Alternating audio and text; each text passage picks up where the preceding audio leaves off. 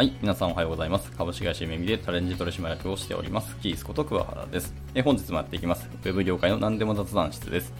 第64回ですね。第64回は、アジャイル開発についての誤解というテーマで、お話ししていきたいなと思います。はい、社内ですね、尊敬する会社の先輩が昨晩ですね、スラックで面白いことを投稿していたので、その内容から思うところを今日はちょっと喋っていきたいなと思っております。はい。最近の日本というと、ちょっと主語が大きいんですけども、迷路のウェブ業界ですかね。私がウェブ業界で仕事をしているからですけども。はい。でですね、とにかく最近そのお仕事するお客さんからですね、たまに今回はアジャイルでとか、アジャイル的に開発を進めていきたいということを言われることが増えてきたんですね。はい。これは別に悪いことではないですし、そのアジャイルの文化が日本にも浸透してきたなということで、とても喜ばしいことだと思いますね。はい。そもそもですね、そのワードすら聞いたことがないっていうふうにお客さんも、今まで多かったので、本当にいいことだなと思います。ただですね、一点注意したいというか、そうですね、お客さんのそのアジャイルというワードをですね、誤解されていることが多いなというふうにもちょっと感じておりますね。はい。なんでしょう、お客さんだけならまだしも、まだいいんですけど、社内の営業の方だったり、PM の方だったり、社内の方もその誤解されていることがもし起きていたら、ちょっとその手を動かすデザイナーとか、エンジニアのメンバーにとってはもう悲劇が起こるなってことを思います。特にその商談をするメンバーの方が誤解されていると辛いことがあるなと思っていて、はい。で、そもそもの、アジャイルっていう言葉ですね、そのワードの意味っていうのを辞書で調べていただくと分かると思うんですけど、すばしっこいとか、身軽、敏捷なとか、いうところですね。あとは、頭の回転が速いみたいな意味もあったりしますけど、はい。こういう意味があるんですね。アジャイル、つまり素早さっていうところが、キーになっているワードなんですけども、はい。これをですね、2つの意味で誤解されている可能性があるなと、私は思っています。はい。というわけで、いわゆるアジャイル開発を導入したらどうなるかっていうと、1つ目に、その開発速度も含めた、プロジェクト全体のスピードが上がるというふうに、思っていると。で、2つ目に、その変更することが前提としている手法ですので、何度でも変更ができると思っているという、この2つの誤解があるんじゃないかなと私は思っております。はい。はい、でこの2つのどちらか1つでも発生してみると、やっぱり悲劇が始まってくるなというふうに思いましてですね。で、本来の意味、アジャイル開発の本来の意味としてはですね、プロジェクト全体をもう、大きな単位、いわゆるウォーター開発だと、それが一つになるんですけど、そういう大きな単位で開発を区切るのではなくてですね、小単位で区切って、そのイテレーションをどんどん回していくことで開発を進めていくっていうのが、アジャイル開発の本来の意味になりますね。はい。で、アジャイル開発の有名なものとして、スクラム開発というものがあるんですけど、これは最近ワード、もうだいぶ日本にも浸透してきたものの一つだと思いますが、はい、スクラム開発でいくと、このイテレーションのことを、スプリントって呼んだりはしますね。はい。で、このイテレーションの、内容としてはですね、いわゆる PDCA に近いものですね。計画をして、設計をして、実装をして、で、それをテストするというところですね。で、この4つが、1つの区切りとなって、で、その1つの区切りのイテレーションをどんどん回していって、プロジェクト全体が最後、そのイテレーションが全部終わったらプロジェクト終了というところですね。はい。で、イテレーションの期間としてはですね、大体1週間ないし2週間の期間が大体一般的じゃないかなと思います。これ以上長くなると、ちゃんと区切りができないとか、いろいろ詰め込みすぎていて、後で破綻することが多いので、ですね、単位としては大きいので、一旦もうそれはもう一回切り直しましょうということになると思います。はい。で、いいんですけど、アジャイル開発でちょっとポイントというか、注意したいなというところがやっぱあるので、そこも今日お話したいなと思っていて、アジャイル開発ですよね、フィードバックとか、テストを実際するんですけど、そのする時点で、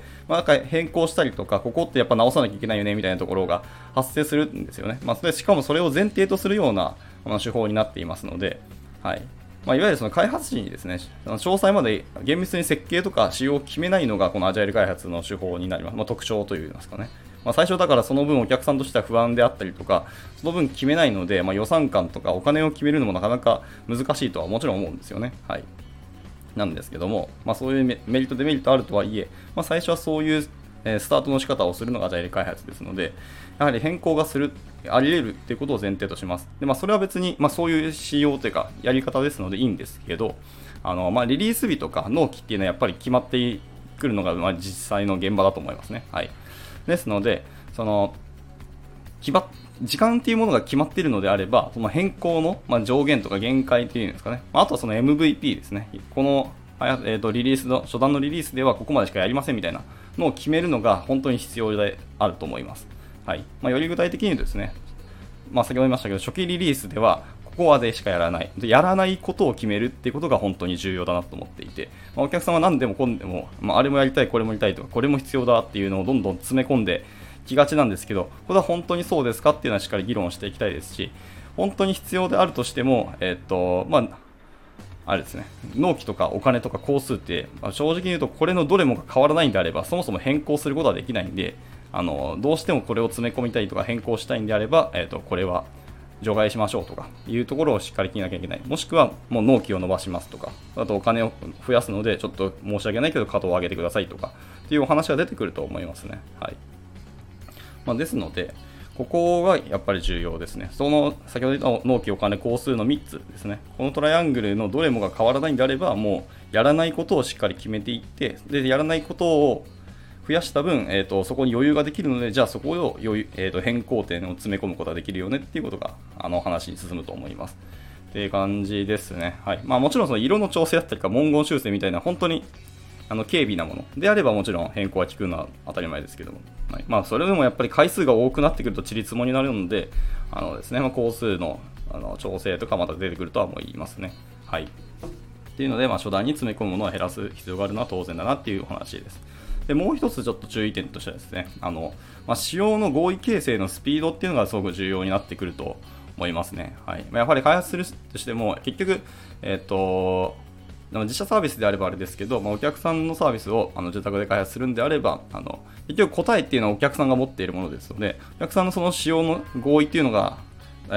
のスピードに大きく影響をしてきます。ですので、それをするためにもですね、プロジェクト開始時にしっかりとそのコミュニケーションフローであったりとか、意思決定フローっていうのを確立してからプロジェクトを進めることが大事じゃないかなと思います。結構これって漏れがちで、仕様だったり要件だったり、開発環境とか、技術的な話であったり、機能要件どうするかみたいなところを、いわゆるシステムとかアプリケーションについてのお話、決定をすることがやはり多いんですけど、それを進める結局、チームとか、プロジェクトそのものについての、設計っていうのをしっかりやっていかないと、やっぱりスピード感は出ないのかなと思いますし、後ほどスピードが減速するような要因が出てくる確率は高いなというふうに思いますね。これは経験則で、言っていますけども。確率にこうやったらこうなりますみたいな手法はちょっと僕は分からないですけど、はい。というところですね。なので、以上、お客さんが理解していないって可能性はもちろんありますし、そのプロジェクト開始時に、やっぱりちゃんとアジャイル開発っていうことの意味について、お互いの認識相互がないかっていうふうに、こちらから出していって確認をしていくことが大事だろうなというふうに思いますね。もちろんその相手はその IT のプロではないことも多いですし、だんだんそのリテラシーが低いお客さんも絶対多いと思います。でそれは当然のことであって、別にそれが悪いことではもちろんないと思います。なので、知らないことはちゃんとこちらから、教育するぐらいのスタンスで話していって、しっかりプロジェクトの悲劇を最初からなくすように動いていくことが大事だろうなというふうに思います。というところで、今日は収録こんな感じで以上となります。はい。また何か話してほしいこと、聞いてみたいことございましたら、お気軽にレター投げていただければなと思います。ではまた次回の収録でお会いしましょう。バイバイ。